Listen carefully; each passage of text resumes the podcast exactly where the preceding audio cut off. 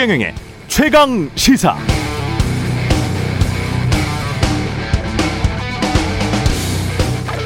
시세가 9억 원 정도 되는 아파트가 있습니다. 그런데 이미 채권 설정이 6억 원 돼 있어요. 그 집에 전세를 들어가려는데 전세금은 7억 원. 그럼 전세금 7억 원과 이미 채권 설정된 6억 원 합하면 시세보다 4억 원이 더 높죠. 전세권 설정을 한다고 하더라도 기 설정된 채권 때문에 순위에서 밀려나게 될 수가 있으니까 잘못하면 돈 떼일 확률이 높습니다. 여러분 같으면 이런 전셋집에 들어가시겠습니까? 상식적으로 말이 안 되죠. 너무나 위험합니다. 그런데 삼성전자가 이런 계약을 했다는 겁니다. 누구와? 윤석열 전 검찰총장의 부인 김건희 씨와 2010년에 삼성전자는 침묵하고 있고 대신 윤석열 전 총장, 총장 측은 입장문을 내고 해외 교포였던 삼성전자 엔지니어가 직접 발품을 팔며 집을 구했고 삼성전자가 전세 자금을 지원했기에 계약자 명의로 들어갔을 뿐이라고 해명했습니다. 이건 제가 과거에 관련 취재했던 내용과는 좀 많이 행태가 다릅니다. 삼성전자 법인으로 전세권 설정된 집들 강남, 분당, 이태원 등 서울 인근 요지에 꽤 있습니다. 삼성전자는 해외 영입 임원들을 위해서 집을 구하는 팀이 따로 있습니다. 관리의 삼성이 해외 교포 영입 임원들에게 직접 발품 팔라고 한다? 좀 이상합니다. 게다가 이렇게 담보 채권이 6억 원이나 설정된 아파트의 후순위로 전세권 설정을 삼성이 했다? 그러다 잘못하면 전세금 떼이게 되고 그럼 배임이 될 수도 있는데 그런 일을 글로벌 기업 삼성이 했다고요? 이 역시 비상식적입니다. 질문은 그래서 단순합니다. 삼성전자의 이런 이상한 전세권 설정 그리고 또 다른 의혹이 불거진 도이치모터스 신주 인수권부 사채 매입 그리고 그 이후의 주식 거래처럼 일반인들은 꿈도 꿔보지 못할 비상식적인 일들이 왜 윤 전 총장의 아내 김건희 씨에게만 연이어 벌어졌느냐는 겁니다. 그건 단순한 행운이었을까요? 아니면 온전히 김건희 씨의 능력이었을까요? 그것도 아니라면 삼성이나 도이치모터스도 신경 쓸 만한 또 다른 누군가가 있었던 것일까요?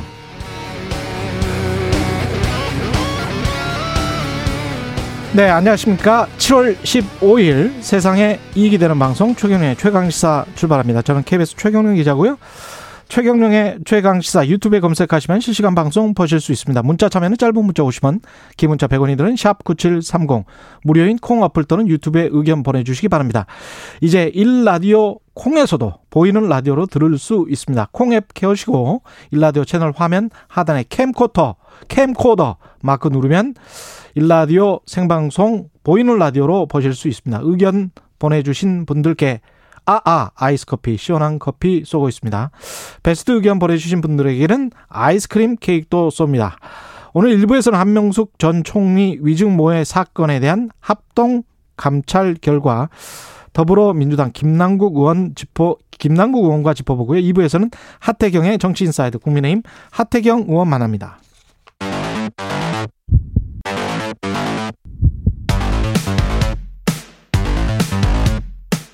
오늘 아침 가장 뜨거운 뉴스 뉴스 unboxing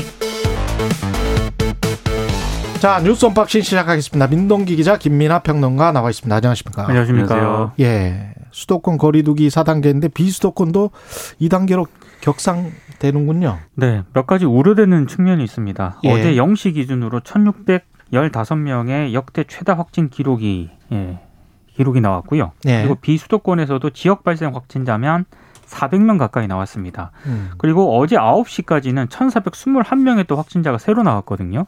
그러니까 오늘도 적지 않은 확진자가 이제 나올 것으로 예상이 되고 있고요. 어, 그래서 정부가 세종, 전북, 전남, 경북 등을 제외한 나머지 비수도권 시도의 사회적 거리두기를 오늘부터 2단계로 강화하기로 했습니다.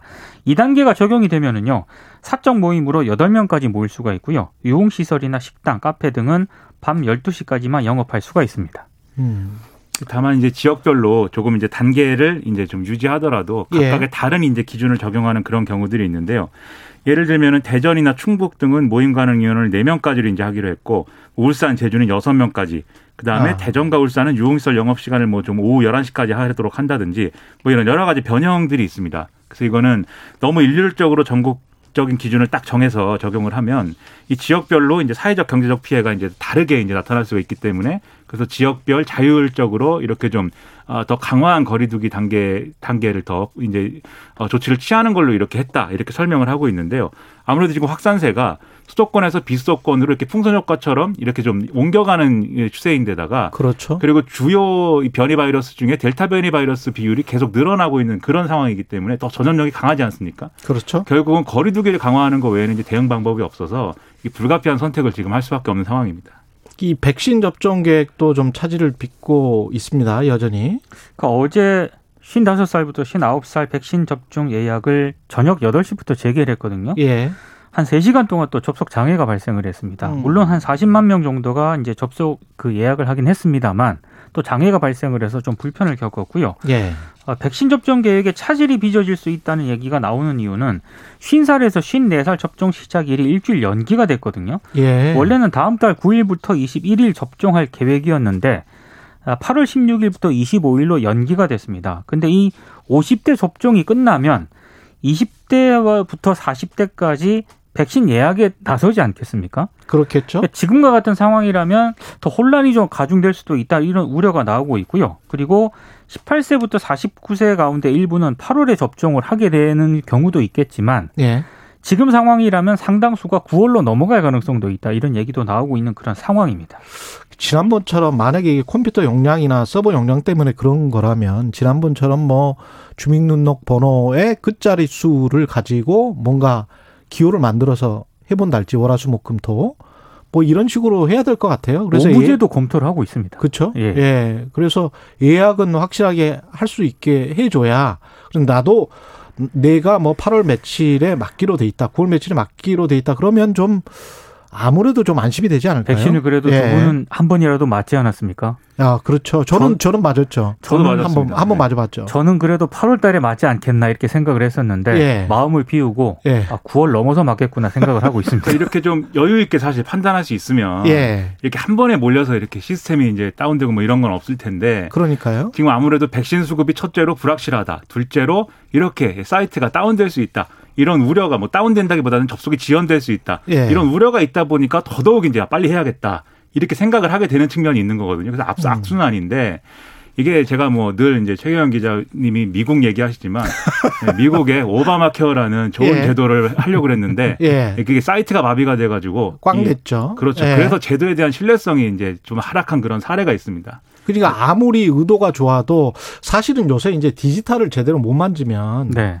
그래서 오히려 방역 당국이 디지털과 관련된 그다음에 국민 소통과 관련된 그런 부분을 좀 더 신경을 써야 될 것 같아요. 그러니까 지금 이 네. 접종 에러 그러니까 장애와 관련해서는 50대지 않습니까? 그렇죠. 50대 같은 경우만 하더라도 그나마 괜찮은데 이제 점점 이제 연령대가 내려올수록 음. 이 증상은 더 제가 봤을 때 높아질 가능성이 있습니다. 네. 사실은 코로나 19 터지고 나서 이분들이 제일 고생을 했잖아요. 맞습니다. 방역 당국이 제일 고생을 했는데 또 이제 힘들면 또 욕은 꽤 먹는단 말이죠. 네. 예, 그래서 이런 부분 조금 조금만한 부분인데 그런 부분들에 조금 좀 신경을 썼으면 좋겠다 그런 생각이 듭니다. 예. 청취자 2983님 부모님 예약해 드리려고 백신 예약 사이트에서 어제 2시간 기다렸습니다. 예약 좀 원활해지면 좋겠습니다. 이런 말씀하셨고요.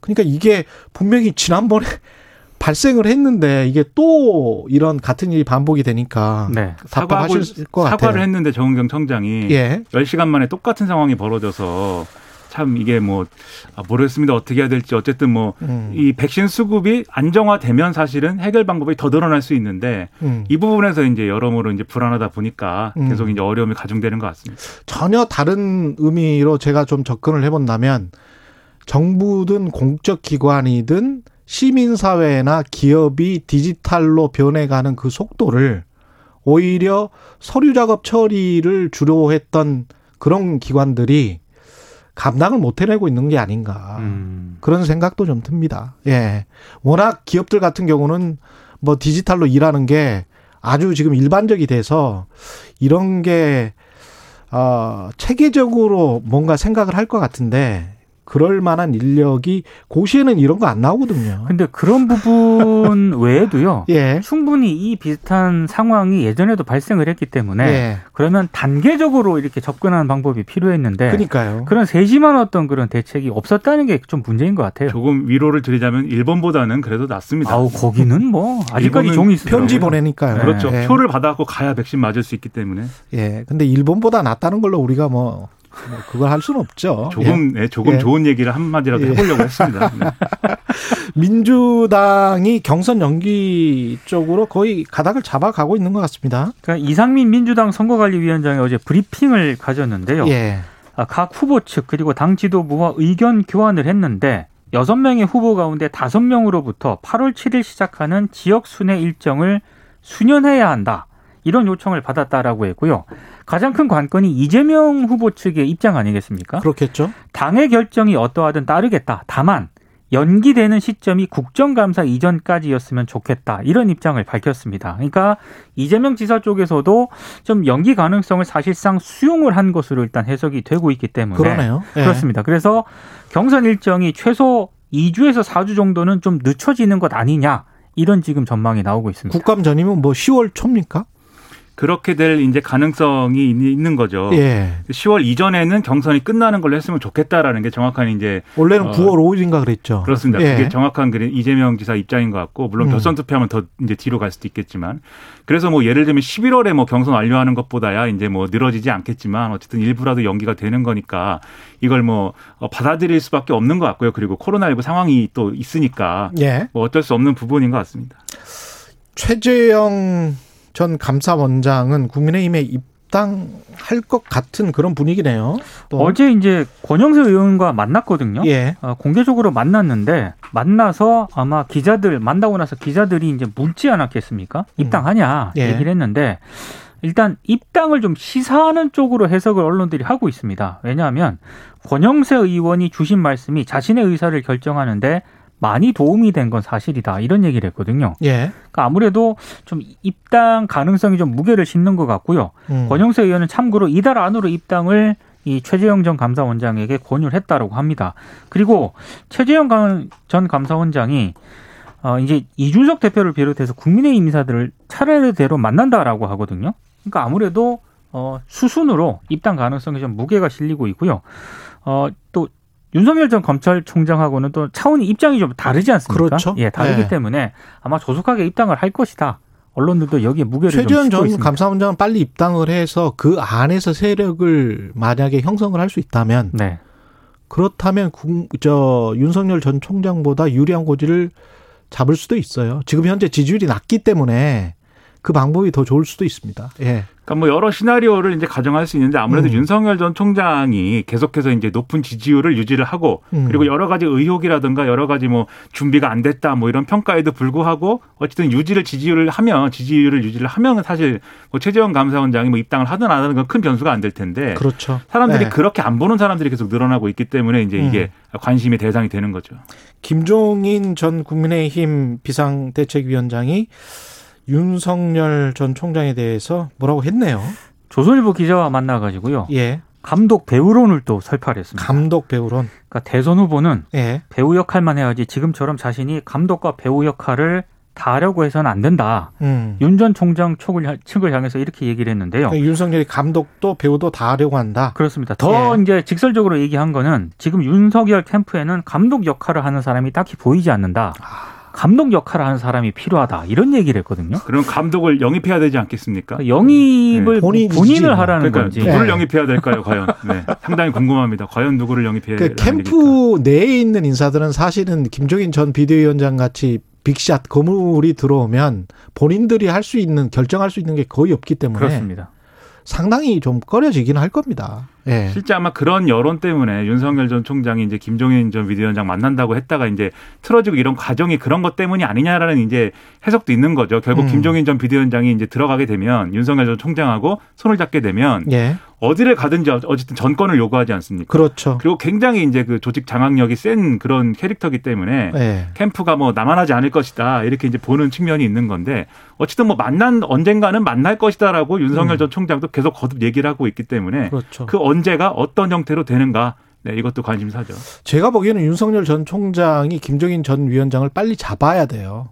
지지율이 더 높아지려면 왜냐하면 이제까지 출마 선언이나 뭐 이런 것들은 상당히 자유한국당에서도 우파 옛날 과거 그런 쪽이었는데 김종인 전 비대위원장은 지금까지 내놓은 정책들이 상당히 중도 우파나 중도 진보에 가까운 사람이기 때문에 그 뭐랄까요? 외연 확장을 하려면 김종인 전 비대위원장 같은 사람 물 영입을 해야 됩니다. 외연 네. 확장을 해야 네. 지금 지지율 답보 상태를 벗어날 수 있다고 저도 생각을 하는데 그렇죠. 최근에 만나는 분들을 보면은 음. 주로 오른쪽에 계신 분들을 많이 만나고 있기 때문에 그 최장입 교수 만났는데 최장입 교수도 요즘 딱 특히 그렇게 진보 진영 인사다라고 우리가 화가 나기는 좀 힘들죠. 예. 그리고 김종인 전 비대위원장도 음. 그런 예를 들면은 뭐 탈진보 뭐 이렇게 표현하는 또는 이제 이른바 조국 흑서 뭐 이렇게 얘기하는 뭐 진중권 전 교수라든지 예. 이런 분들을 만나고 다닌다고 해서 뭐 중도층이 이쪽으로 오는 게 아니다. 그렇죠. 네, 실제적인 선거 캠페인이 중요하다 본인, 이런 본인 공약이랄지 뭐 그렇죠. 이런 게 그렇죠. 분명하게 나와야죠. 예. 그렇죠. 그래서 본인이 이제 윤석열 전 총장 본인이 음. 입장을 새롭게 해야 됩니다. 예.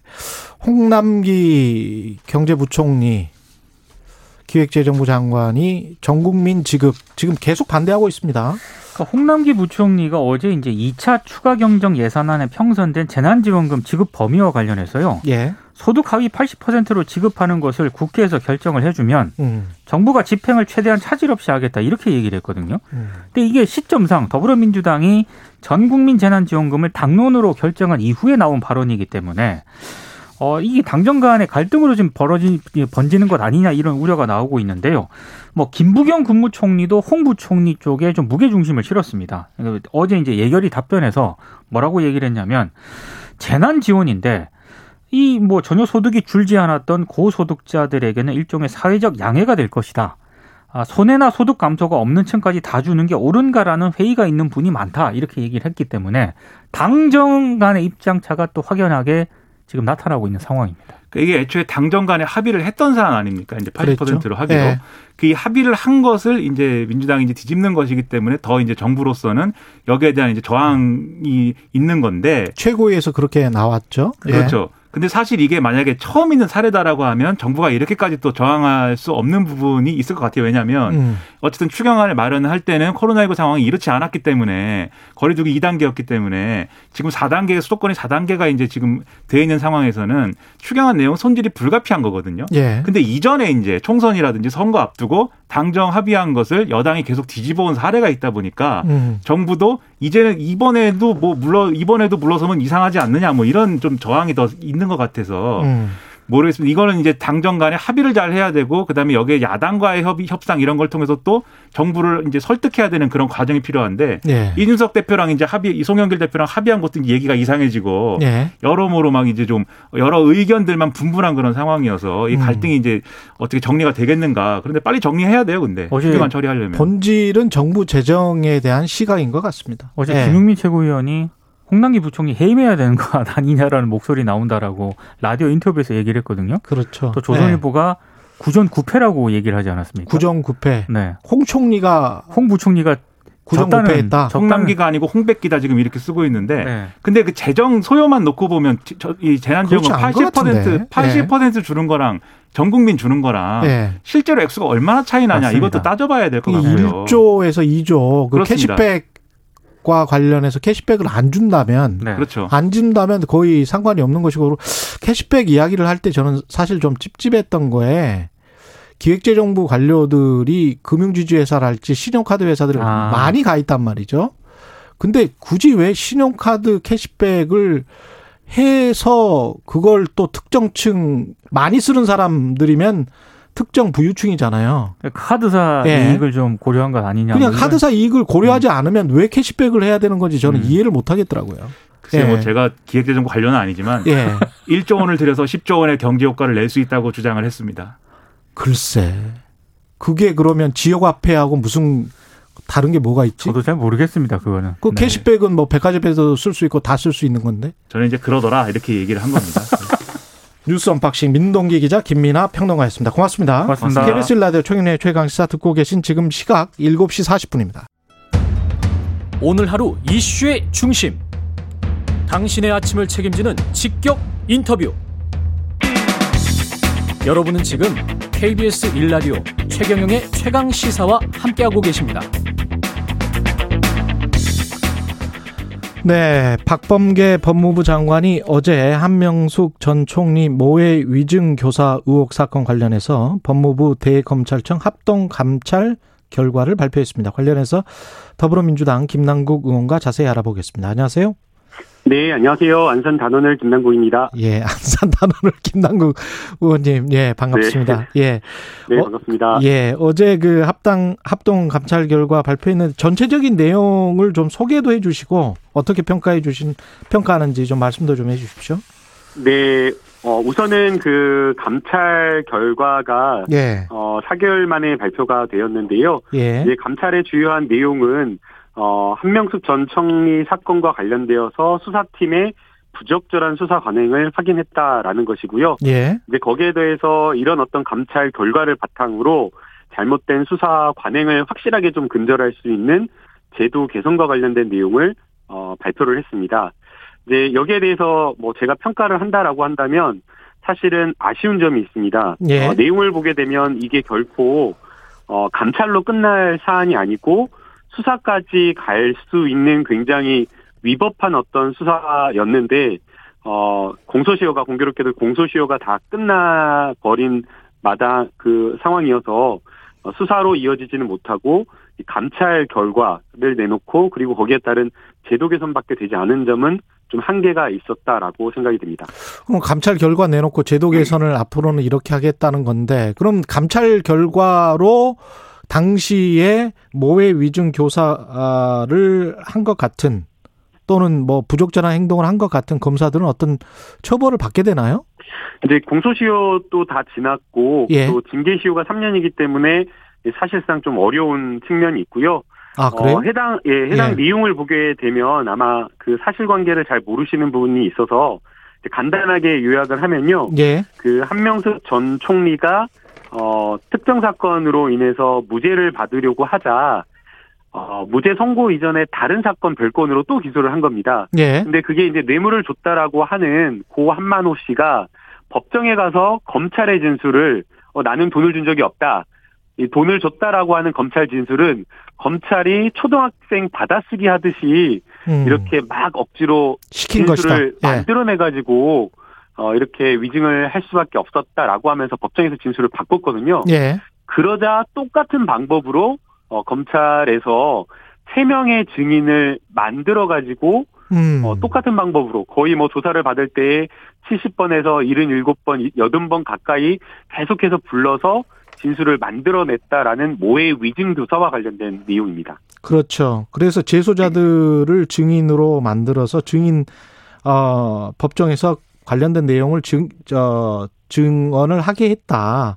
그런 네. 내용이잖아요. 있을 수가 없는 일이거든요. 예. 저희가 아무리 복잡한 사건의 피의자라고 하더라도 예. 그렇게 일흔 여, 일흔 뭐 일흔 번 이상을 이렇게 불러낼 이유도 없고 필요성도 없는데 음. 어 증인을 그것도 한 명이 아니라 여러 사람을 그렇게 했다라는 것 자체가 문제가 많은 거고요. 그리고 이제 이 부분과 관련되어서 세 명 중 한 명은 예. 검찰이 어, 자신의 가족과 그리고 여러 가지 사건을 엮어서 협박 비슷하게 증, 증인 증언을 이렇게 하도록 강요했다라는 그런 어떤 진술과 폭로를 하고 있는 그런 상황이었기 때문에 음. 사실은 이것은 어, 이렇게 단순 감찰로 끝날 것이 아니라 예. 오해 위증 교사와 관련된 어, 혐의를 잡고 수사로 이어졌어야 되는데 그렇지 못했다라는 점에서 안타까움은 있는 사건이라고 봐야 될 것 같습니다.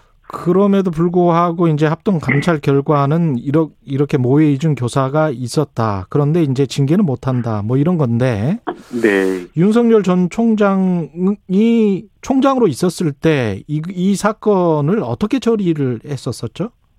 이제 그게 사실은 좀 지적받을 부분인데요. 예.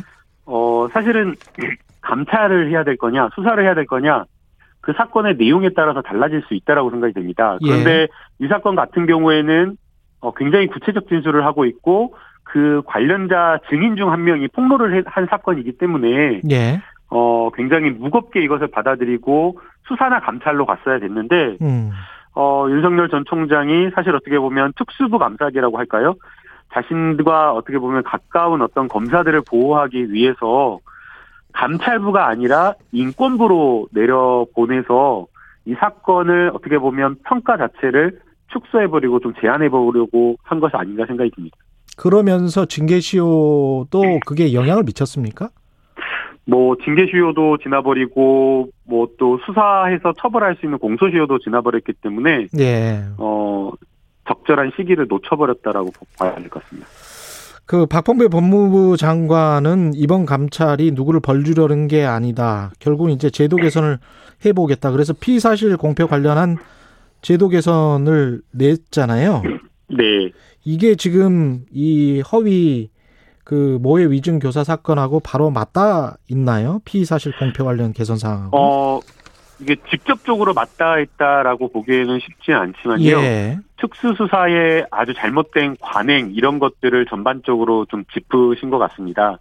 그러니까 막 털어가지고 먼지 나올 때까지 털고 음. 만약 뭐 처벌할 만한 사건이 없으면 억지로 사건을 막 만들어내가지고 수사를 하는 그 수사 관행 그리고 또 그 과정에서 수사의 동력을 확보하기 위해서 피의자를 악마화하고 언론과 협잡해가지고 피의 사실을 하나씩 하나씩 흘려가지고 사실 확인이 안 된 내용들을 예. 어 언론에 흘리는 방식으로 하는 이 잘못된 수사 관행을 좀 바로잡겠다 하는 것으로 보이고요. 예. 어 그래서 법무부가 이번에 제도적으로 개선하겠다고 한 부분 중 하나가 바로 어 이런 어떤 피의 사실 공표와 관련된 개선 사항입니다.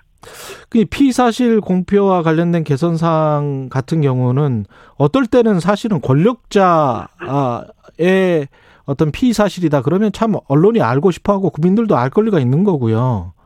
근데 그런 것들과 이게 지금 뒤섞여 있어가지고 제가 좀 납득이 잘 안 가는 부분이 있는데요.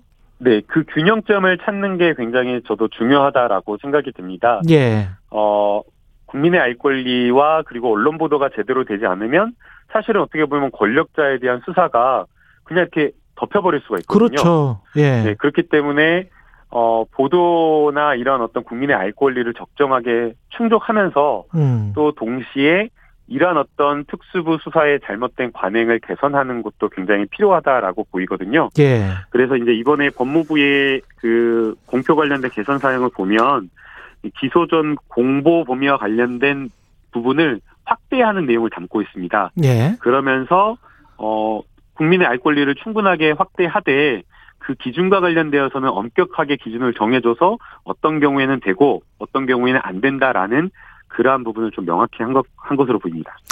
그리고 그 이렇게 이제 증언하는 사람들 참고인들 뭐 피의자들 나와서 그 검사들과 이야기를 할 때 그 테이프 같은 거 있지 않습니까?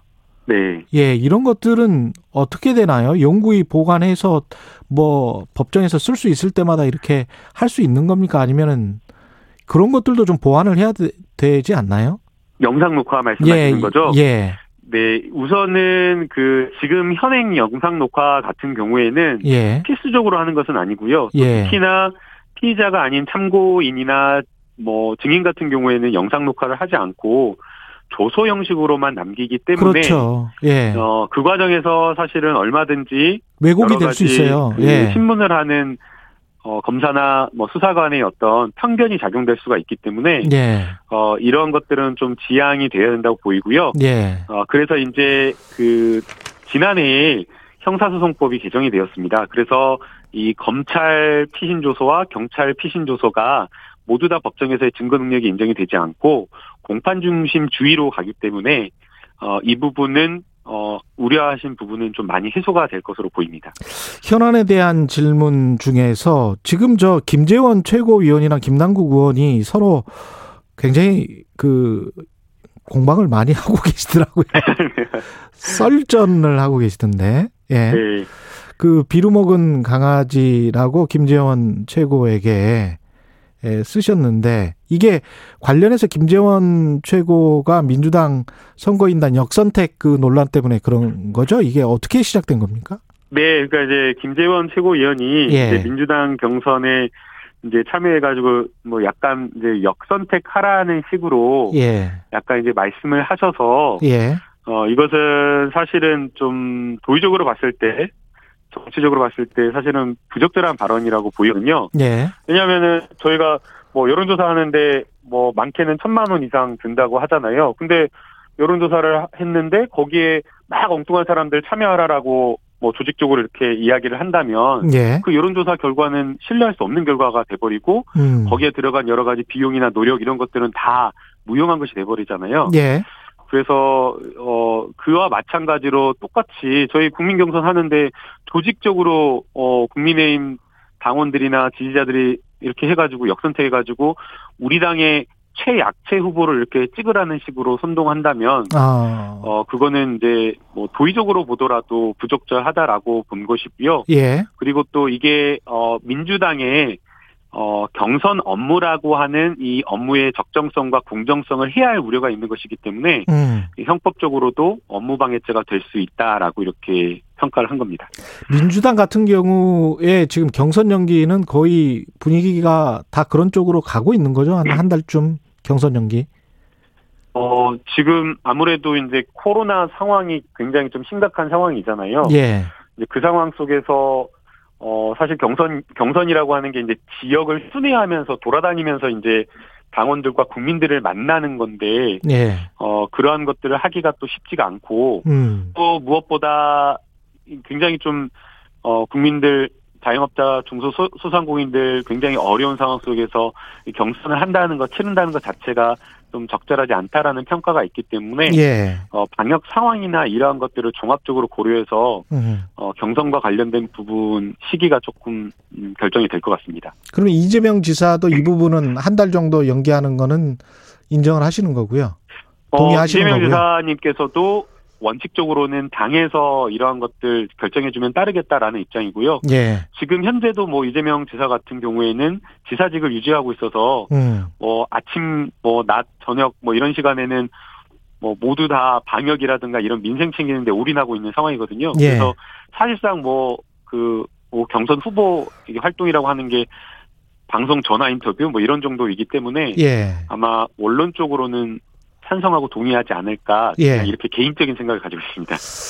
Y를 치고 우리를 도우라라고 이제 뭐 폭로를 한 이동훈 전 조선일보 논설위원 그리고 네. 윤석열 전 총장의 전 대변인이죠. 이거는 이런 주장에 관해서는 어떻게 지금 판단하고 있습니까? 그 내부자들이라고 하는 그 영화에 똑같이 나오는 그 상황이 아닌가 생각이 드는데요. 네. 거기서도 어 부패한 유력한 힘 있는 언론인이 자신에 대한 어떤 수사가 들어오자 그게 이제 정치 공작이다라는 식으로 이제 프레임을 바꿔서 이제 하는 식이었는데요. 예. 이번에도 어 그러한 어, 그러한 어떤 상황이 아닌가라는 생각이 듭니다. 어. 근데 뭐 윤석열 총장은 어, 지금 이제 이동훈 전 대변인의 말을 신뢰할 만하다라고 하면서 예. 뭐 문제 제기를 하고 있지만 음. 만약 정말 그렇다라고 하면은 그 여권 인사 찾아왔다라고 하는 여권 인사를 공개하면 되는 거잖아요. 예. 그리고 그 사람을 수사받아 가지고 처벌받게 하면 되는 문제인데 어, 그 여권 인사를 밝히지는 않으면서 어, 그런 어떤 의혹만 정치 공작이다라고 이야기하는 것 자체가 어, 정치 역공작 아닌가라는 생각이 들고요. 예. 지금 거기까지 하겠습니다. 전 대변인이 예. 이야기하는 내용을 보게 되면 경찰과 예. 검찰이 더불어민주당 김남국 의원이었습니다. 그 고맙습니다. 뭐 윤석열 전 총장을 치겠다라고 하는데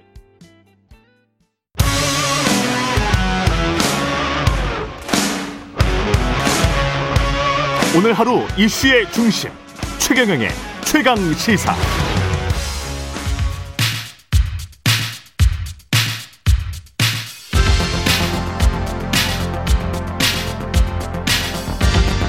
여의도 인싸. 하태경의 정치 inside. 네, 여의도의 정치 인싸 하태경의 정치 inside. 국민의힘 하태경 의원 매달 월간으로 모셔서 여의도 정치의 뜨거운 현안들 매서운 야당의 눈으로 예리한 하태경 의원의 시각과 말로 풀어보는 시간입니다. 그런데 대권 주자가 되셔서 고정은 오늘까지만 하는 걸로 왜냐하면 다 예. 다른 대선 예비 후보들한테 약간 좀 분리해서 예, 준고정으로 예 자주 나와주십시오 현안이 예, 있을 때 예. 자주 나와주시고요 하태경의 정치인사이드 국회에서 가까워서 제일 부담 없습니다. 예 네. 국민의힘 하태경 의원 나오셨습니다. 예, 예 반갑습니다. KBS가 여의도에 아직도 있는 게 다행이네요. 네. 예. 지리적인 이점이 있습니다. 아 지금 뭐 하태경 의원님은 대선 예비 후보로서 어떤 활동을 지금 하십니까? 아무래도 이제 그 공약 음. 공약 준비해서 발표하고 준비하고 어, 어 그리고 또 뭐 논쟁이 벌어지면 대응을 하고 뭐 최근에 주로 공약은 뭐 경제 쪽 많이 생각을 하시겠죠. 그게 한 4대 공약 정도 발표를 했는데요. 예. 이제 폐지가 두 개, 법무부 여가부 폐지. 법무 아 법무부 법무부도? 법무부는 아 그때 말씀하셨지 참. 이게 1호 공약인데. 아 그때 말, 말씀하셨어. 이때 예. 논쟁이 별로 안 됐어요. 예. 여가부는 논쟁이 엄청 됐는데. 예. 이제 법무부 폐지는 법무부 업무의 한 90%가 검찰 감독인데 예. 그게 모순이 돼요. 근데 검찰은 또 독립해야 된다고 하면서 감독을 하고 있어요. 예. 그래서 검찰이 행정기구가 너무 비대하다. 뭐 검찰이 뭐 완전히 독립이 되면 예. 법무부의 감독 기능이 사실 필요 없기 때문에 음. 법무부를 축소해도 된다. 음. 한뭐 법무 행정처 정도로 법제처랑 합쳐서 예. 그게 뭐 공약이었고요. 그다음에 수도 이전 국민투표 수도 이전 국민투표? 요번 대선 때 어. 세종시로 수도 이전하는 국민투표를 하자. 하원님은 그러면 수도 이전에 청와대 찬... 국회까지 세종으로 옮기자는 거죠. 그게 찬성하시는 제가 좀... 대통령 되면 세종시에서 자겠다. 어. 어. 그거는 약간 좀 민주당 여권이랑 좀 비슷한 느낌 아닙니까? 아, 그러니까 그렇게 비슷한 이야기가 나왔었던 것 같은데. 당론은 아니고 예. 과거 김태년 원내대표 시절에 예. 김태년 원내대표 그런 얘기를 했는데 그랬었던 것 같아요. 예, 그래서 제가 볼 때는 이제 뭐 우리도 미국처럼 음. 워싱턴, 음. 뉴욕 그렇죠. 쌍끌이 발전을 하잖아요. 예. 그것처럼 이제 수도권도 사실은 그 수도 수도기 때문에 음. 그 고도 제한이 많아요. 안보상 이유 때문에. 여기 여의도도 그렇지 않습니까? 그러니까 사실. 들어온 시대로 가는데 예. 예. 수도권이 불리해지거든요. 그래서 음. 미래 경제로 가는데 에, 지금 서울이 유리하지 않다. 그래서 음. 뭐 그러면 이제 상부상조하는 거 상생하는 거죠. 세종시는 예. 청와대 국회 내려가면 어. 새로운 정치 행정 중심으로 발전을 하고 예. 워싱턴 D.C.처럼 예. 서울은 뉴욕처럼 경제 문화 중심 도시로 발전할 수 있다. 어. 그런 취지였죠.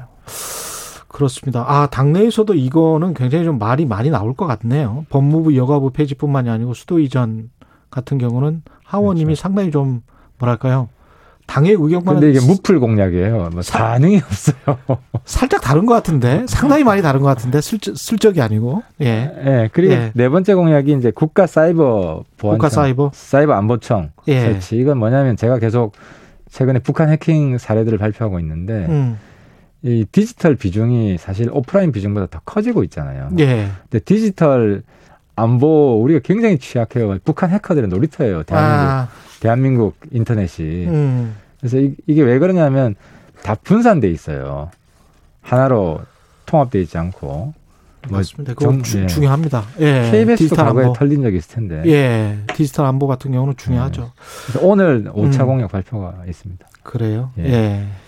당 이야기를 좀 해봐야 될 것 같은데, 예. 그, 하원님 포함해서 지금 한 14분이 지금 대선 주자란 말이죠. 네. 그러면 컷오프를 불가피하게 해야 될 것 같아요. 그렇죠. 뭐 네. 나오는 이야기 보니까 1차 컷오프에서 8명 줄이고 뭐 예. 2차 컷오프는 뭐 또 한 반으로 줄이겠죠. 4명으로 줄이고 예. 뭐 그런 식으로 하지 않을까 싶은데요. 8명, 4명. 네, 그러면 뭐 방식은 뭐 토론 배틀 이야기 당 대변인 뽑을 때처럼 여덟 명으로 줄이고 나면 예. 여덟 명이 네 명 되는 데는 뭐 1대1 토론 배틀 해서 음. 승자가 올라가는 토너먼트 뭐 그런 이야기도 나오더라고요. 아. 그렇게 해서 이렇게 올라가는 이 상황이 윤석열 전 총장을 포함하는 상황입니까? 당 밖의 인사들 윤, 윤 총장이 이제 이 8월 버스에 전에 들어오면 예. 예. 당연히 포함되는 것이고 윤 예. 총장 결단이죠. 아. 근데 지금 당 밖의 상황이 윤석열 전 총장의 상황은 생각보다 좀 늦게 들어올 것 같은 최근에 그런 이제 언론 보도를 보면 예. 이제 뭐 진중권 어, 씨가 만났는데 좀 음. 부정적이고 막판 단위라 생각하더라 이런 보도가 나왔고 예. 이준석 대표는 뭐 잘 모르는 이야기가 있다, 뭐 들어올 거다. 예. 이런데 어쨌든 제 입장은 뭐 안 들어오더라도 예. 그 최종 후보 단일화는 반드시 하겠다고 생각을 하기 때문에 그렇겠죠. 우리 당에서 예. 좀 아, 남 남으로 취급하지 말았으면 좋겠어요. 남으로 지금 취급하는 사람들이 있습니까? 약간 좀 그런 기류도 좀 있죠. 우리 당 사람 아닌데 예. 뭐 윤성장 공격 받을 때 예.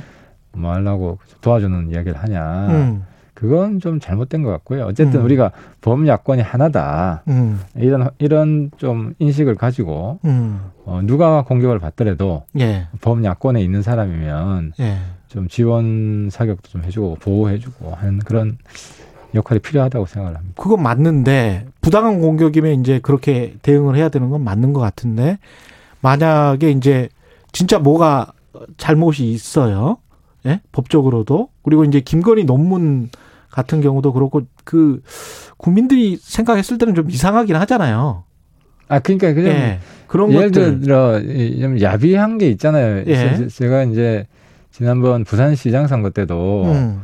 어 이제 가족 문제인데 결혼하기 전에 음. 결혼하기 전에 차갓집 이야기를 가지고 막 공격하는 거는 음. 페어 플레이는 아니지 않아요. 결혼하기 전에 문제다. 네, 그러니까 결혼 가족을 이루고 나서 발생한 문제는 예. 후보 본인이랑 직접적인 연관이 있지만 예. 전혀 개입할 수 없었던 상황이잖아요. 남 남이었던 상황 아니에요. 근데 그런 그런 분을 이제 선택을 한, 한 거니까 배우자로. 그 선고 안에도 의심을 아, 그러니까 해봐야 딱 그러면 노무현 전 대통령 이야기 할 수밖에 없잖아요. 아내를 버리란 말이냐.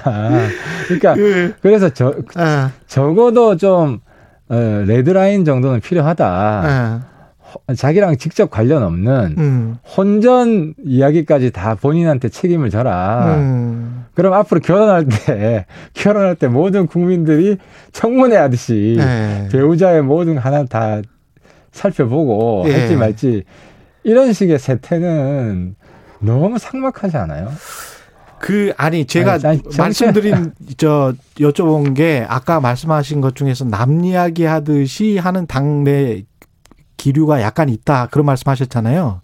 그래서 혹시 예. 어떤 당 내에서 플랜 B 이야기를 많이 하지 않습니까? 여의도 정가에서는 예. 그래서 어떤 윤석열 리스크에 관해서 점차적으로 어 인지하고 뭔가 다른 대안을 조금 조금씩 만들어 나가야 되는 거 아닌가.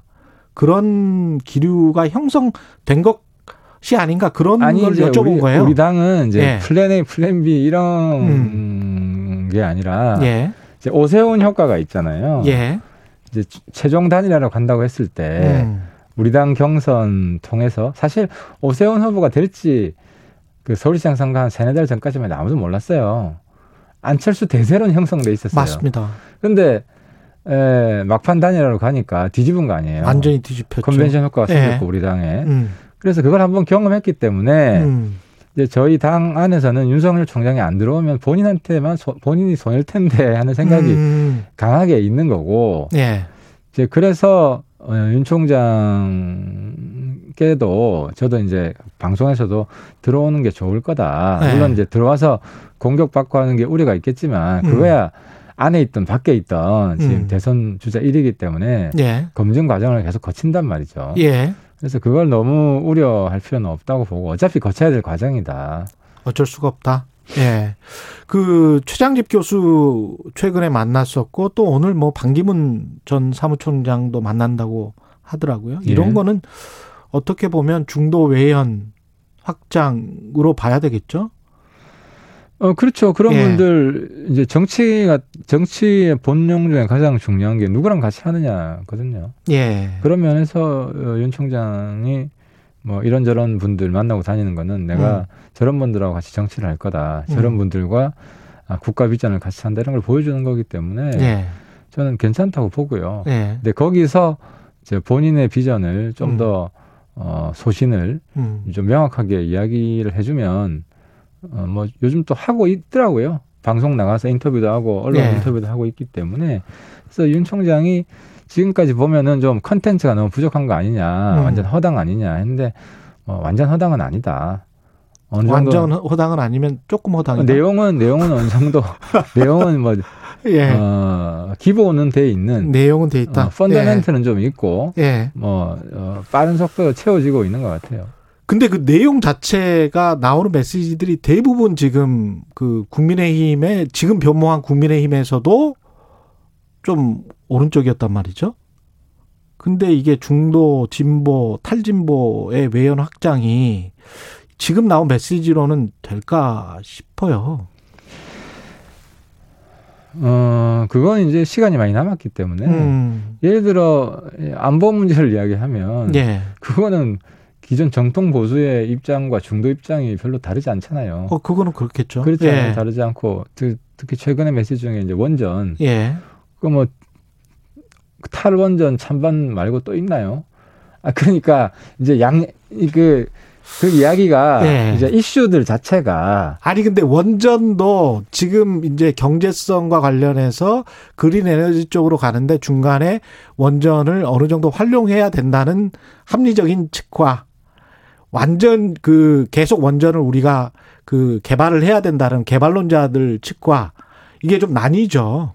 그리고 이제 그 뭐 원전에서 완전히 벗어나야 된다는 환경론자들의 측과 이렇게 그러니까 나뉘기 때문에 탈원전은 반대하는 입장이잖아요, 우리 당은. 그리고 아. 마 이번 여름 지나면서요. 음.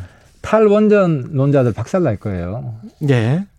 왜냐하면 아, 전력이, 그 전력이 부족해서 네, 그리고 그 현상이 막상 다가오고 예. 전기값 막 오르기 시작하면 예비 전력 부족하고 아무래도 그 그린 에너지 쪽으로 가는데 경비가 많이 드는 거는 사실이니까요. 아, 그렇죠. 예. 전기 전기 전기요금 오르거든요. 예. 그래서 어, 그런 현실을 겪고 나면 음. 이게 중도층 입장도 어, 탈원전은 저 하면 안 된다. 음. 우리는 섬이기 때문에 예.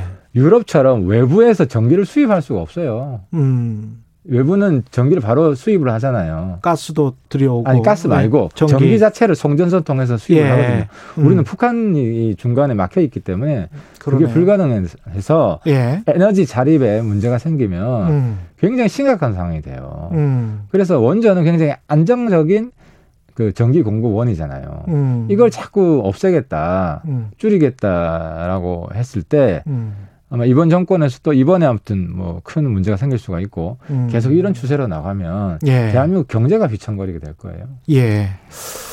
알겠습니다. 그 최재형 원장과 관련해서는 어떻습니까? 최재형 원장이 전 감사원장이 들어 조기 입당을 지금 한 쪽으로 지금 분위기로는 뭐 저희들은 환영하고요. 예. 빨리 들어오셔가지고 예. 우리 당에 이제 뭐, 뭐 자산 소중한 자산이시고 뭐 음. 대한민국의 자산이시죠. 그분 공직한 걸 보면 예. 아주 강직하고 예. 국가관이 명확하고 이런 부분은 명확한 장점이신 것 같고 어떤 이제 비전을 가지고 정치를 하실 건지 이건 한번 이제 지켜봐야죠. 아직 뭐 보여준 그 게 없잖아요. 과거 에 비슷한 경력의 이회찬 전 총리처럼 어떤 당에 들어가서 조기의 어떤 세력화가 될 가능성이 있을까요? 그 좋아하는 최재형 감사원장 좋아하는 분들도 좀 되거든요. 그렇더라고요. 어, 그래서 예. 저는 무시 못할 세력이 좀 될 수 있을 것 같아요. 당 내에서. 예, 당 내에서도. 예. 될 수 있지만 예. 어쨌든 이제 중요한 것은 그분이 어떤 정치를 할 것인지 음. 지금 다 의문 부호자 물음표잖아요. 그렇죠. 예, 이제 그런 게 좀 확인이 돼야 예. 아, 그게 뭐 먼저인 것 같아요. 이렇게 되면은 윤석열 전 총장 입장에서는 만약에 가서 세력화가 좀 되고 지지율이 뭐 한 10%대로 오른다고 하면 오히려 조급해지고 국민의힘 입장에서는 또 좋아지고 그런 것 같습니다. 어쨌든 뭐 제 입장에서도 뭐제 네. 경쟁자긴 하지만 음. 어, 우리 당 내부의 주자들이 좀 더 관심을 받는 시너지 효과가 좀 있을 것 같고요. 그렇죠. 예. 예. 여러모로 하여간 경쟁이 돼서 서로 간에 아 그 지지율이 좀 비슷해야 사람들이 더 경쟁을 그래서 저도 뭐 최재형 감사원장 지난번 그 예. 상때 그 부친 상때 뵀는데 음. 저도 뭐 정치 경쟁은 좀 더 있기 때문에 뭐 예. 코치도 좀 해드리고 예. 선의의 경쟁을 해 나가겠습니다. 그 여, 아까 뭐 법무부 여가부 폐지 말씀하셨는데 지금 이준석 대표하고 거의 비슷한 이제 정책을 펴고 있는 걸로 알려져 있는데요. 재난지원금 관련해서는 지금 이게 그 조항들을 보면 일, 1항은 그렇고 2항에서는 남은 돈이 있으면 예? 전국민 재난지원금 그 형식에 관해서는 합의를 한 걸로 돼 있잖아요. 예, 예. 그것에 관해서 당내 반발이 셉니까? 셌다가 지금 뭐 해소가 된 것 같고요. 예. 그러니까 이제 어쨌든 메인은 주된 부분은 음. 그 자영업자에 더 예. 많은 지원을 하자. 예. 그더 많은 지원을 하면 100% 국민 재난 지원금 불가능해요. 예. 그래서 뒤에 거는 사족이고 아. 그냥 정무적인 의미밖에 없고. 예. 그리고 또 당 내에서도 그 어, 이제 원내 지도부가 100% 예. 지원금 합의한 건 아니다 음. 하는 거 명확히 했기 때문에 예. 어, 그냥 뭐 한바탕 논란 소란으로 끝난 것 같아요. 그러면 당 내에서는 우리는 계속 당론은 당론은 뭡니까? 국민의힘의 당론은, 당론은 필요한 사람한테 더 많이 주자 이거죠. 특히 여전히 그 전국민 재난지원금은 아니다. 아, 반대죠. 예를 들어 공무원들한테 왜 줘요? 그분들은 또박또박 월급 받고 그리고 그건 받는 것 같아요. 예. 그냥 저도 받을 필요는 사실은 없어요. 아니 그러니까요. 예. 예. 그 간절한 사람한테 더 많이 주는 게 낫지. 음. 지금 생사가 오가고 이런 분들이 얼마나 많은데. 근데 명확하게 뭐 공무원이랄지 공기업이랄지 이런 거는 그 인원이 파악도 쉽고 그렇기 때문에 20% 그것보다도 그 사람들한테만 안 주고 다른 사람들한테는 다 그러니까 주는 20%라는 게 예. 숫자로 딱 자르자 이러는 게 아니거든요. 아. 아 그러니까 명확한 그룹을 제외하고 그러니까 예. 그거는 행정적인 방법이 여러 가지가 있을 수 있으니까 데이터베이스가 굉장히 네. 지금 축적이 많이 돼 있기 때문에 그렇죠. 충분히 네. 가능해요. 이게 그러면 여당은 전국민 지원금을 계속 그 추구할 것 같은데 당정 협의는 잘 되고 왜 그런지 모르겠어요. 난 거의 그 뭐라 그러나 너무 음. 그 도구마에 빠져가지고 도구마다. 예. 네. 네. 그러니까 필요한 사람한테 주고 정부한테 안을 받아서 예. 어디 어디가 어딘가 기준으로 자를 거 아닙니까? 예. 그럼 그게 그게 문제가 있으면 지적을 하면 되지. 예. 무조건 100%다 주사. 아니 그러면 줄 수 있는 파이는 한정이 돼 있는데 음. 얇게 줄 수밖에 없잖아요. 음. 선택적으로 하면 더 많이 줄 수, 필요한 사람한테 더 줄 수 있는 예. 지금 막 부도 나고 사업 망하고 이런 막 속출하고 있는데 예. 그런 분들한테는 더 과감하게 지원을 해, 하는 게 예. 공동체 회복에 도움이 되지. 그러니까 여당은 더 지원을 하고 그 다음에 소비 진작을 위해서 나중에 뭐 어느 정도 진정이 되면 코로나가 진정이 되면 전 국민을 하자. 그러면서 이제 경기를 좀 더 살려보자 뭐 이런 이야기인 그러니까 것 같은데 여당은 예. 예산을 예. 무한정으로 쓸 수 있다는 이런 음. 그게 다 우리 미래 세대 빚이잖아요. 예. 지금 이제 국가 국가 부채가 예. 문정부 들어가 지금 천조 육박하거든요. 예. 매년 지금 한 75%뭐 이런 식으로 막 뛰고 있어요. 음. 그래서 그 국가에 대한 책임감이 난 너무 적다. 음. 그러니까 2030이 이 정부한테 돌아선 게다 예. 자기들 빛으로 남기는 걸 아. 너무 그냥 막 하는 거죠. 그게 다 미래 세대에 대한 빚이다. 그렇죠. 요즘 예. 요즘 그 청년들이 그거 모르겠어요. 음. 그러니까 이 정부에 대한 반감이 커지는 거죠. 지금 뭐 시간이 얼마 어, 안 남아서요. 이동훈 전 조선일보 논설위원, 예, 전 윤석열 대변인이 이 모든 게 정치 공작이다 이렇게 주장을 했는데 여권 인사는 밝히지는 않았어요. 이 상황을 어떻게 보십니까? 그러니까 일종의 양심 선언을 한 거잖아요. 음. 그래서 양심 선언을 한 사람에 대해서 적어도 지금 뭐 그분이 공직자가 아니기 때문에 예. 뭐 국가에서 보는 제도적은 어렵지만 음. 우리 당에서 그분하고 연결 연락은 하고 음. 어, 그분이 보호를 요청하면 음. 필요할 때 우리가 취할 수 있는 보호 조치 같은 걸 해주고 예. 어, 그런 정 최소한의 그 정도는 저는 챙겨줘야 된다고 봐요. 예.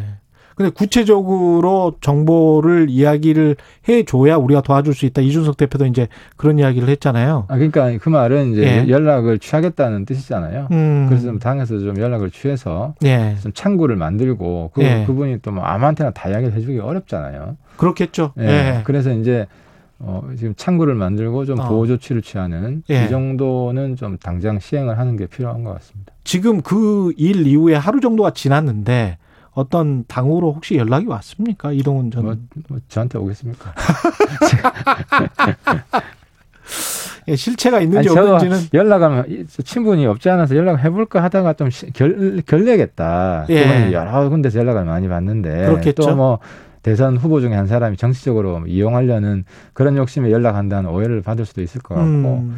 그래서 아무튼 당의 공식 창구 당에 이제 공직들이 있기 음. 때문에 그게 뭐 참고로 좋을 것 같습니다. 좀 봐야겠네요. 이 문제는 예, 예, 예. 실체에 관해서는 말씀 감사하고요. 하태경의 정치 inside 국민의힘 하태경 의원이었습니다. 고맙습니다. 예, 수고하셨습니다. 예.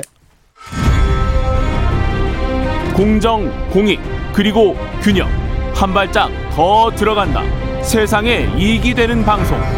최경영의 최강 시사.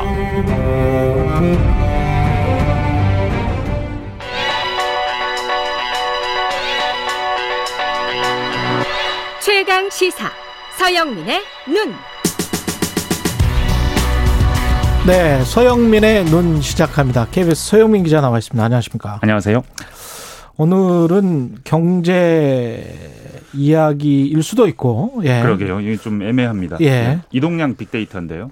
재밌네. SKT가 이게. 집계하는 건데요. 예. SKT가 발표하진 않고 통계청이 발표합니다. 그래서 음. 저하고 인연이 된 건데요. 예. 통계청이 국가 뭐 승인 통계는 아니지만 최근 최근에 코로나 상황 방역 상황 감안해서 이 빅데이터를 SKT로부터 받아서 분석해서 보여주는데요. 예. 이게 빅데이터기 때문에 이게 추정이 아니고 실제 사실과 그렇죠. 거의 같다고 봐야 합니다. 있는 예. 그대로 볼 수 있다는 점 그리고 실시간 자료를 볼 수 있다는 점이 가장 이 자료의 가치가 높은 점입니다. 지난주 자료를 바로 지금 볼 수 있습니다. 휴대폰 시장의 한 50%를 점하고 있죠, SKT가. 네, 맞습니다. 그렇게 생각을 해본다면 수천만 명의 네. 이동 상황을 이 빅데이터로 볼 수 있는 거 아니에요? 맞습니다. 예. 어떻습니까? 코로나랑 좀 비교가 될 것 같은데. 뭐 큰 틀에서 보면 예. 코로나 확진자 수와 이동량 데이터가 반비례합니다. 확진자 수와 이동량 네. 데이터가 반비례한다. 네. 예. 뭐 확진자가 늘면 준다는 건데 선후 관계가 좀 있더라고요. 선후 관계가 있다. 예, 확진자 수가 먼저 늘고 확진자 수가 먼저 는다. 네, 그 다음에 그걸 본 사람들이 이동량을 줄인다. 아, 그리고 확진자 아. 수가 먼저 줄고 네. 그 다음에 그걸 본 사람들이 이동량을 늘린다. 그러면 이 확진자 수를 계속 발표하는 게 네. 어, 의미가 있네. 그렇죠. 이게 시그널이 될 수 있죠. 나가지 마세요라는 안 나가야 되겠다라는 마음을 가지게 만들 수 있죠. 그러네요. 네.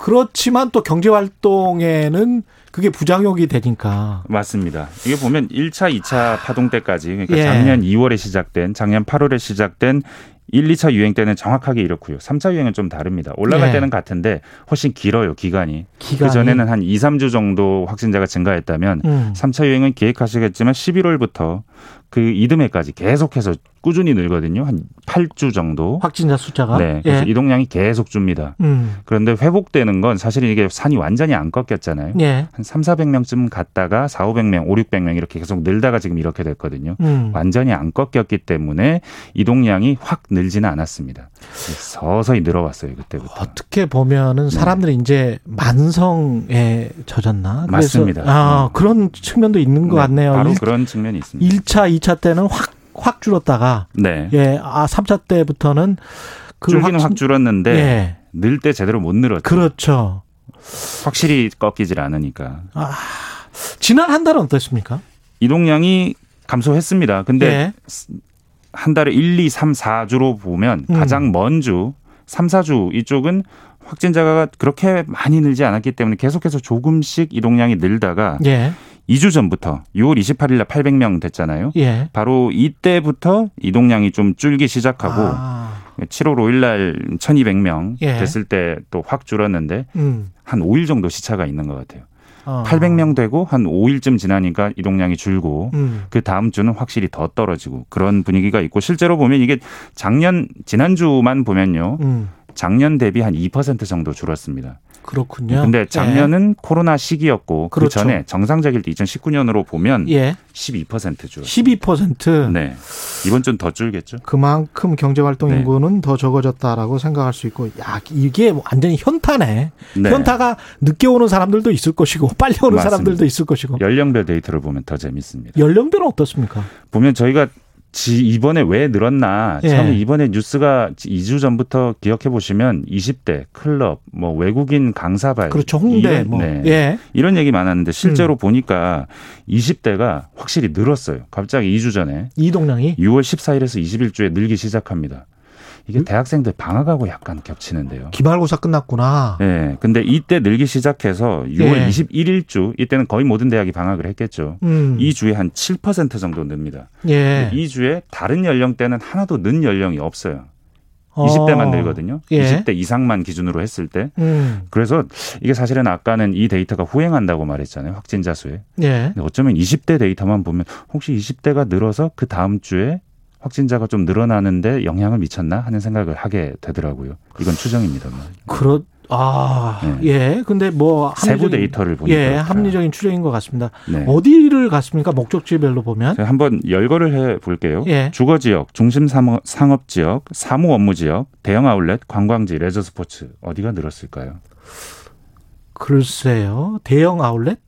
추세적으로 보면 예. 이게 일상적으로 저희가 가는 대형 아울렛, 사무 지역, 상업 지역, 주거 지역은 크게 늘지 않습니다. 안 늘었어요? 오직 관광지와 레저 스포츠만 늘었습니다. 아. 지난 한 10주 정도 살펴보면요.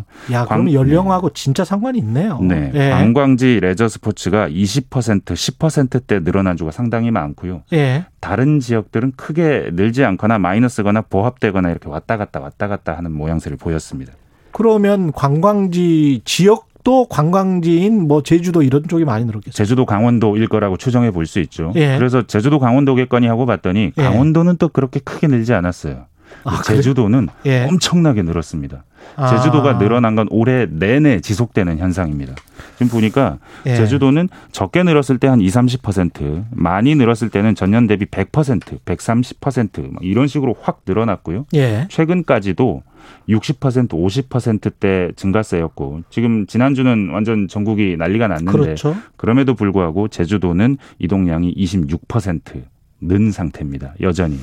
사람들이 힐링을 하고 싶으면 제주도로 많이 가는군요. 네, 예, 답답하니까. 네. 예. 이 데이터를 가지고 네. 연령별, 목적지별, 네. 뭐 지역별 이동량이 다 나오니까 네. 뭔가 우리 방역 전략에도 도움이 될 것 같아요. 짜는데 보면 정리를 네. 해보면 음. 최근 한 달에 2, 3주 전부터 20대 이동량이 늘었고 음. 관광 레저 목적의 이동량이 전체 이동량 증가세를 견인했었고 예. 지역별로 보면 제주도 관광 수요가 안정된 지역 이런 종류로 늘었단 말이죠. 그렇죠. 그러면 20대가 지금 방역에서 백신 접종에 있어서는 물론 최후순위에 가깝습니다. 거의 맞은 맞는 네. 사람 없죠. 예. 이, 이 연령대를 최후순위로 놓는 게 맞느냐? 를 전략적인 차원에서 한번 고민해 봐야 됩니다. 이동량이 늡니다. 예. 네. 그러니까 치명률이나 네. 이런 거 생각해서 50대 이하로 네. 했다가 그 다음부터 20대, 40대는 믹스를 하지 말고 네. 20대부터 할 수도 있겠다. 그렇게 그죠? 하는 게 나을 수도 있을 것 같아요. 예. 가장 빨리 확산시키는 연령대니까요. 음. 또 목적지별로 보면 방역 노력을 어디에 더 줘야 되는지 예산이 한정돼 있다면 이 음. 예산을 어디에 투입할지를 목적지별로는 아니면 지역별로 보면 좀 보이겠죠. 제주도에 대해서 특별한 방역 어떤 조치를 할 필요가 있다다나. 예. 걱정인 건 사실은 지금부터는 휴가철이라는 거예요. 그렇죠. 지난해 기준으로 보면 5주 연속, 지금부터 5주 연속 계속 늘어납니다. 이동량이. 음. 예. 그걸 확실히 꺾어야 되는데 예. 휴가철이라는 점. 7말 8초는 무조건 휴가철이거든요. 참, 이걸 어떻게 되는데. 관리하느냐. 예. 이거 역시 고민인데 쉽지 않네요. 네. 작년에는 이러다가 8월에 그 광복절 집회 전후로 서영민 기자였습니다. 늘었습니다. 예, 서영민의 눈이었습니다.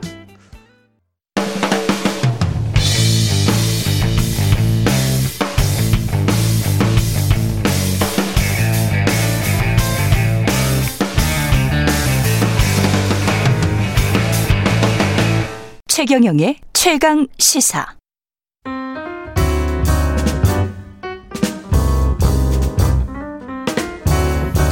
네, 더 나은 미래를 위해서 오늘의 정책을 고민합니다. 김기식의 정책 이야기 식센스 김기식 더 미래연구소 소장 나와 계십니다. 안녕하십니까? 예, 안녕하세요. 예. 재난지원금 관련해서는 네. 전국민 재난지원금을 김기식 소장님 반대하셨었죠. 예, 예. 예. 피해 계층에게 집중해야 예. 된다. 예. 그런 이야기를 하셨었는데 송영길 더불어민주당 대표와 이준석 국민의힘 대표가 이게 합의를 했다가 다시 뭐 번복했다가 뭐 이런 상황이 네, 쭉 네, 있었어요. 네, 네, 어떻게 보십니까?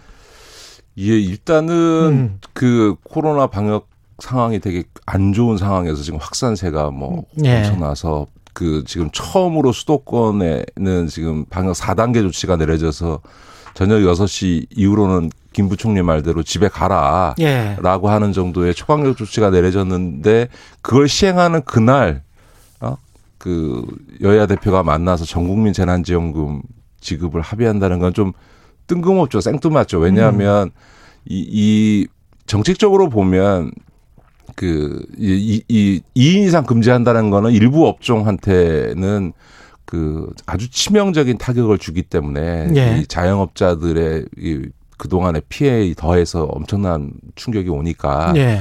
피해를 받게 되는 이런 소상공인에 대한 두터운 지원을 하는 것을 먼저 하고 음. 그 다음에 뭐 전 국민을 하든 80%를 하든 이런 이제 재난 지원금 부분은 음. 이 방역 상황이 끝난 다음에 예. 그, 그 다음에 뭐 8월이나 9월이나 그때 가서 이제 지급을 하는 것이 맞겠죠. 지금 음. 이 상태에서 뭐 소비 신작적 효과도 있다 그러는데 지금 소비 신작 시킬 상황이 아닌 거니까. 예. 그런 상황에서 그 이 4단계 조치가 내려진 그날 저녁에 만나서 전국민 재난지원금 합의를 한다는 건 좀 뜬금없죠. 그러나 음.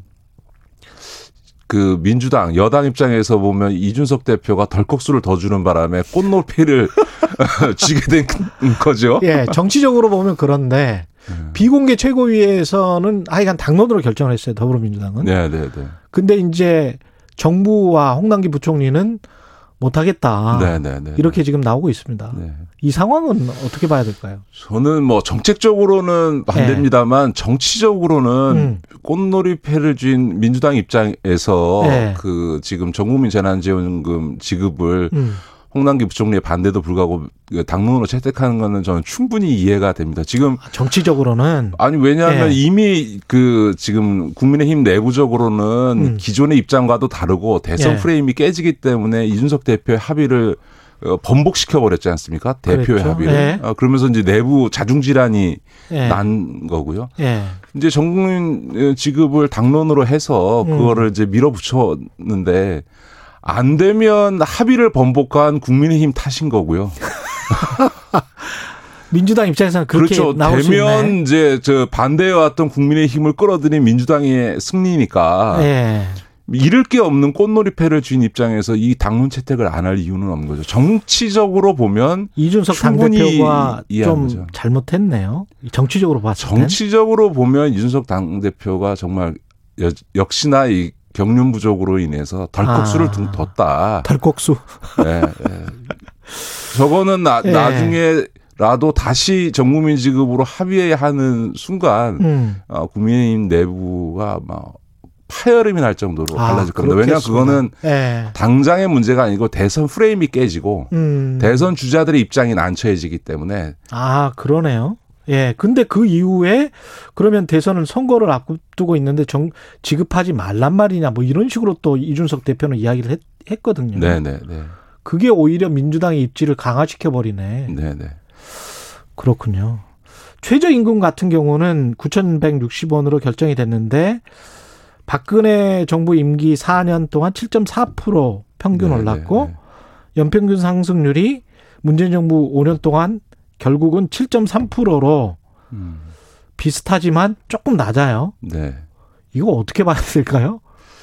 그러니까 좀 어떻게 보면 너를 뛴 거죠. 첫해 예. 16.4% 올렸다가 음. 그 다음에 10.9% 했다가 그 다음에 해는 뚝 떨어져서 2.9% 그렇죠. 작년에 1.5%니까 음. 거의 첫 해 인상률하고 작년 인상률이 10분의 1로 줄었으니까 그렇죠. 어떻게 보면 정책의 일관성 측면에서는 상당한 훼손이 있다고 봐야 되고요. 예.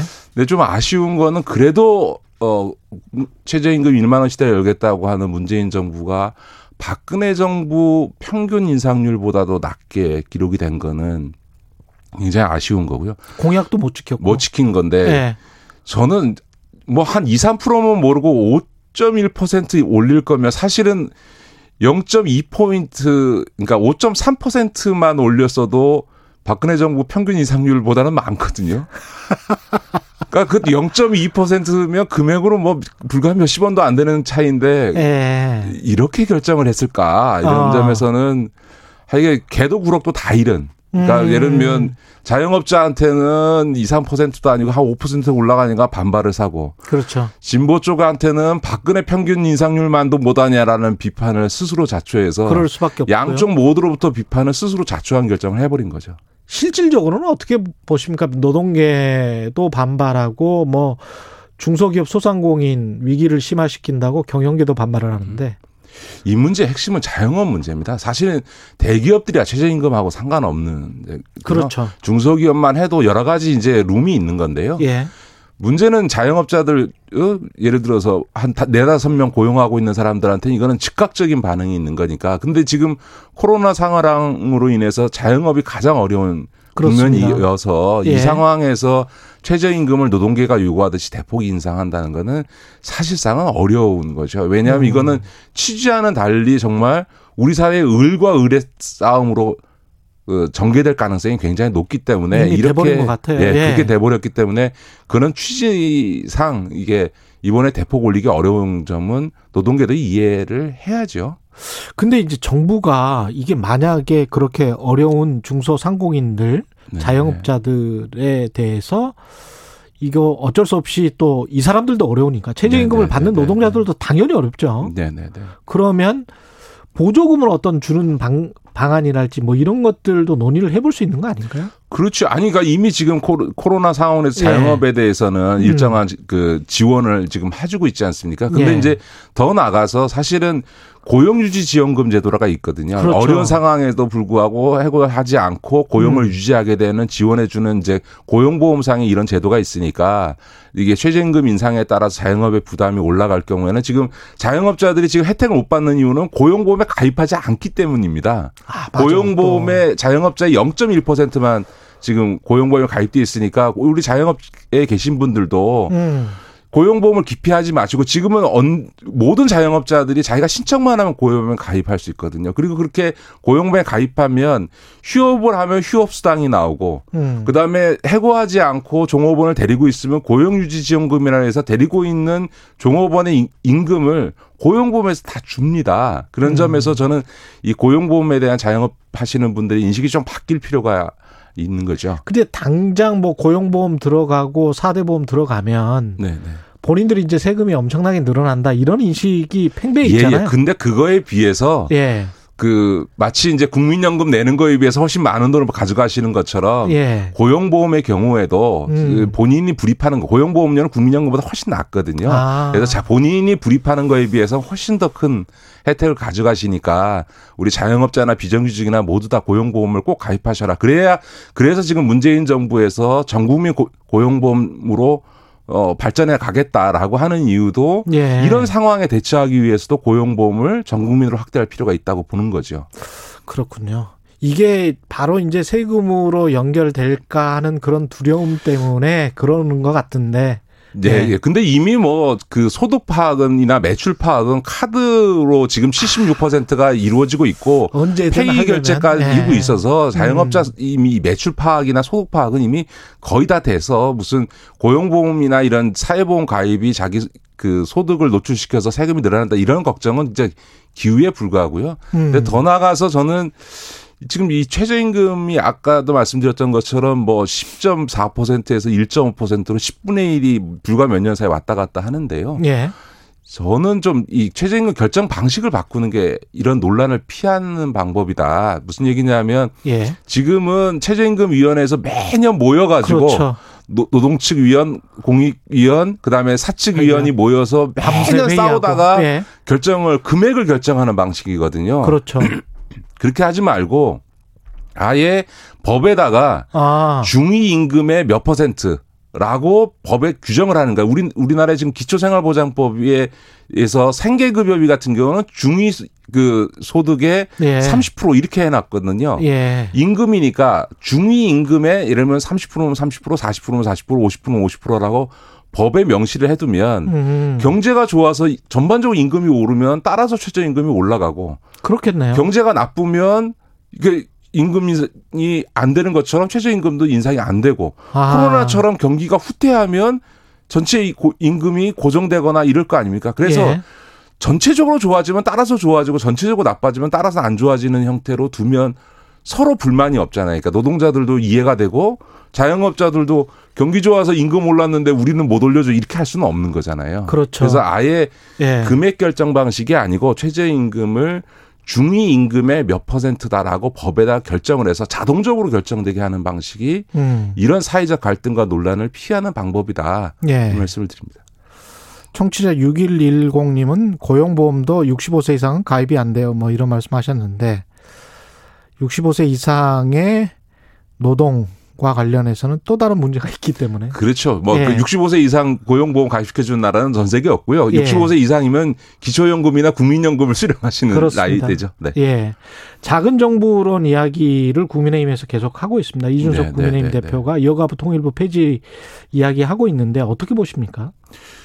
저는 이준석 대표가 정부 조직 개편에 대한 역사나 그 논리에 대한 공부를 안 했다고 봅니다. 사실은 문재인 정부 들어서서 정부 조직은 중소벤처기업부로 창업 그 창설한 거 빼놓고는 음. 지금 정부 조직이라는 게 다 지금 국민의힘이 집권했던 이명박 박근혜 정부 때 만들어 놓은 보수 정부 때 집권해서 어 정부 조직을 개편하는 거 그대로 가져오고 있는 거거든요. 그러니까 예. 그 얘기는 자기들이 짠 그 이 정부 조직 을 비판하는 꼴이 되는 거고요. 아, 또 하나는 예. 여가부하고 통일부 폐지 얘기를 하는데요. 음. 이것도 이명박 정부 때 검토했다가 다 폐기된 사안입니다. 그때 어떤 검토를 했고 어떤 이유로 폐기됐는지 자기 당의 자료가 있으니까 한번 이준석 대표가 좀 읽어볼 필요가 있는데요.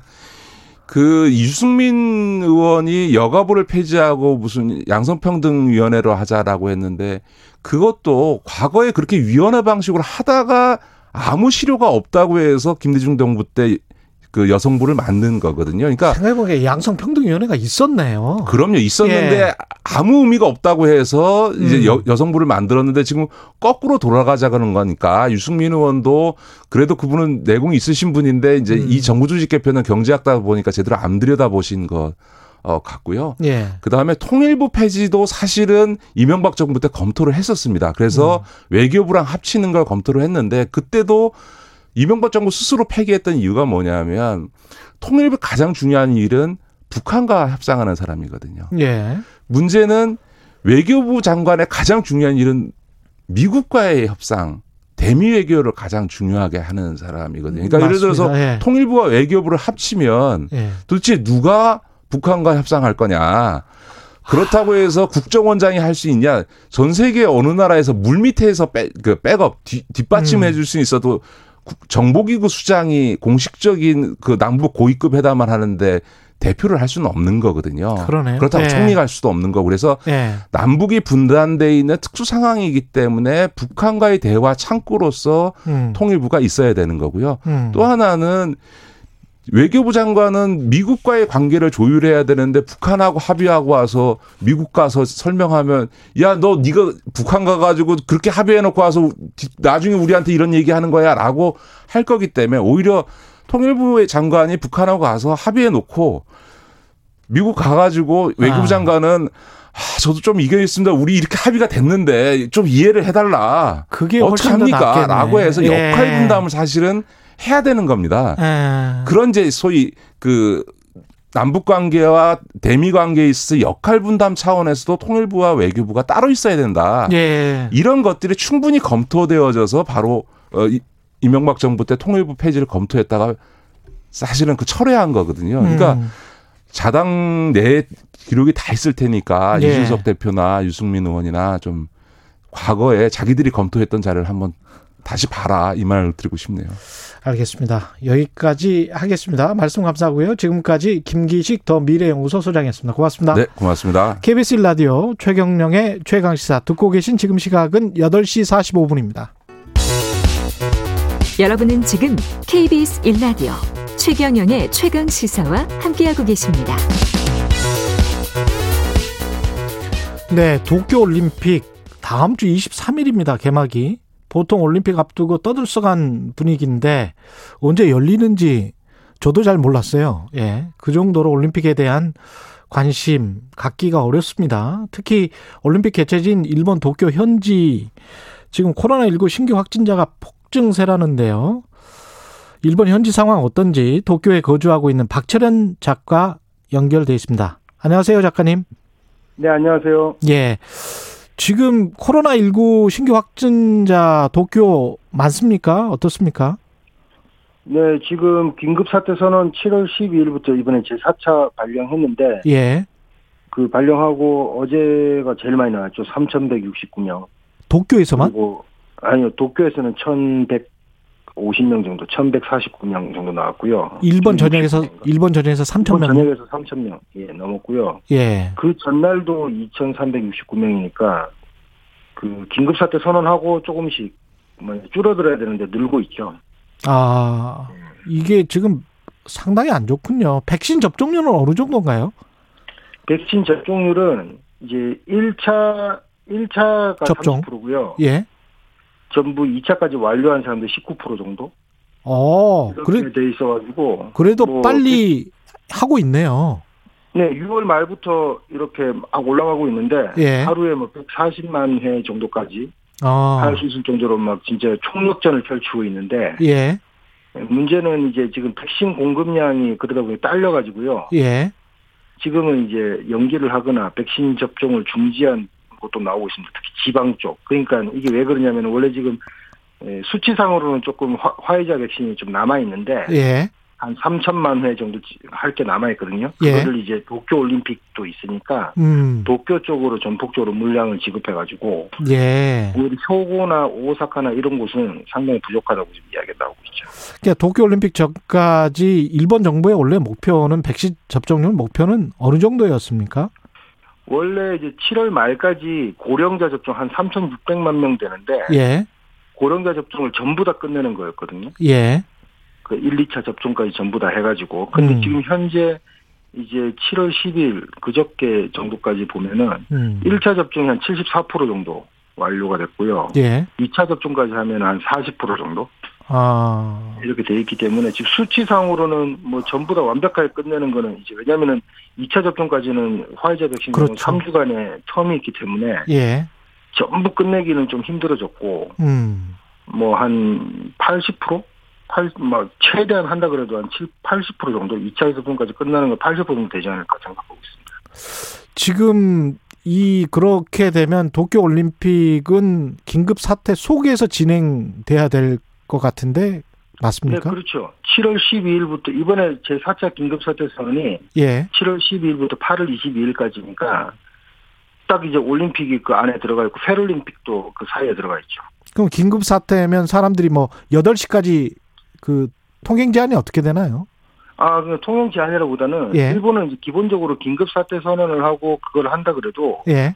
그게 이제 이제 기, 개정 특별 조치법이라는 게 있어가지고 예. 법적인 근거가 그거밖에 없거든요. 예. 근데 그게 이제 정부가 뭐 요청 지금까지 했던 거를 명령을 할 수가 있고 그리고 음. 그 명령을 어길 경우에 근데 그 시설 관리에 관한 법률이에요. 예. 어떤 시설한테 명령을 내릴 경우 그 시설이 명령을 안 지키면은 그 뭐냐 벌칙 한도가 벌금 30만 원이 최고 그 벌칙이거든요. 음. 그러다 보니까 그 예. 30만 원 내겠다, 아예 그냥 내겠다. 특히 예를 들어서 음식점 같은 경우는 예. 주류 판매를 하는 곳이 주로 음식점인데 금주령 내렸잖아요. 예. 예. 그냥 30만 원 벌금 내고 하겠다라는 데가 왜냐면은 음식점 같은 경우는 지금 1차, 2차, 3차, 4차 계속 피해를 받고 있는 상황이기 때문에 아. 뭐 도저히 버틸 수가 없다라는 음식점들이 상당히 많죠. 그래가지고 이제 그 법 그걸 안 따르고 법이랄까 명령을 안 따르고 음. 그냥 해버리는 곳들이 있습니다. 뭐 엄청 아, 많아요. 그렇군요. 해버리는 곳들이 많기 때문에 예. 그런 쪽에 그러면 사람들 좀 몰리지 않습니까? 예.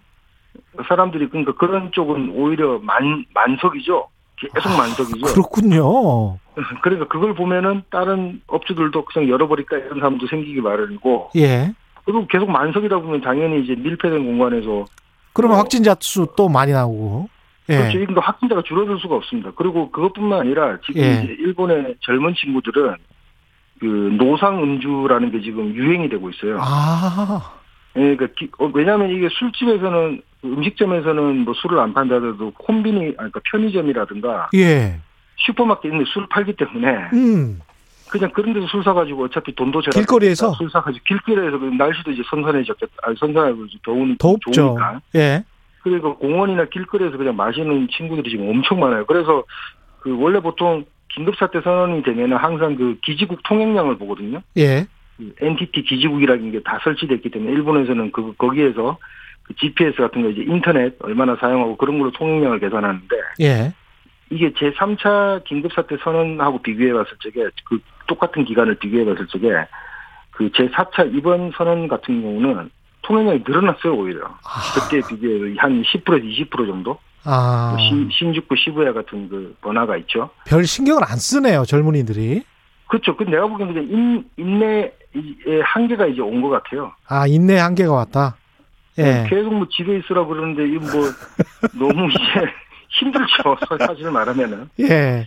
근데 올림픽 같은 경우에 지금 무관중으로 하기로는 확정이 된 거죠. 예, 지금 무관중으로 다 하고 있는데. 예. 지금 이게 되게 애매한데 미야기현 그왜 도쿄올림픽인데 왜 미야기현에서도 경기가 벌어진지 모르겠지만. 예. 미야기현 지사는 계속 그 자기네 뭐냐 축구 시합이 열리거든요 거기서. 음. 축구 시합이 열리는데 그거를 계속 유관중으로 하겠다 뭐 이런 이야기가 있긴 있는데 아 뭐 그쪽은 또 유관중으로 하겠다 예 왜냐하면 그쪽 그 사람이 이야기하는 게 그 현지사가 얘기하는 게 그 미야기현이나 후쿠오카나 이런 곳들은 그 원래 원래 도쿄 올림픽이 그 3.11 동일본 대진제 그거를 극복했고 우리가 이제 잘 해나가겠다는 그런 성과를 보여주는 그런 개념도 좀 들어가 있었기 때문에 예. 의중에 예. 미야기현 같은 경우는 센다이 그쪽 지역이기 때문에 아무래도 어, 지금까지 우리가 부응을 했다는 거를 그 전 세계에 보여주는 그런 계기로 하면서 뭐 자부심을 심어주겠니 하면서 음. 이제 관중이 관중을 들어오게끔 하겠다 이렇게 했는데 뭐 무관중으로 해도 그럼 충분히 이의를 보여줄 수 그게 무슨 관중이 들어오고 안 들어오고 상관이 있는 거냐고 예. 그런 이야기가 나와 나와갖고 이제 지금 현 지사가 이렇게 계속 갈등을 하고 있는 것 같아요. 그래서 아마 근데 무관중은 결국 무관중으로 되지 않을까. 뭐 처음에는 학생들 어린 학생들도 그 너, 너무 관중이었으면 선수들이 사기가 떨어진다고 어린 학생들을 다 동원하겠다 이런 계획도 나오고 아무튼 계획 이상이 많이 나왔어요. 예. 근데 이제 다 욕을 먹고 예. 결국 아마 무관중으로 다 가고 있는 것 같아요. 네, 아마 이야기도 아마 무관중으로 최종적으로 가지 않을까 이렇게 생각하고 있습니다. 아니 무관중 경기에 올림픽을 하면 그 국민들이 별로 좋아하지 않을 것 같은데 경제적 효과도 별로 없을 것 같고 그렇게 흥분되지도 네. 않을 것 같고 현지 반응은 어떻습니까? 아 그렇죠. 이제 별 의미가 없다기보다는 처음에 이제 근데 이게 예. 그 뭐 그래서 올림픽이 오히려 화제가 안 되는 경우가 있죠 지금 화제가 안 되는 것도 그 이유가 좀 큰데 아. 올림픽 같은 경우는 원래 근데 그 결정 자체가 너무 급박하게 이루어져 가지고 표나 그런 걸 다 팔아버렸단 말이에요.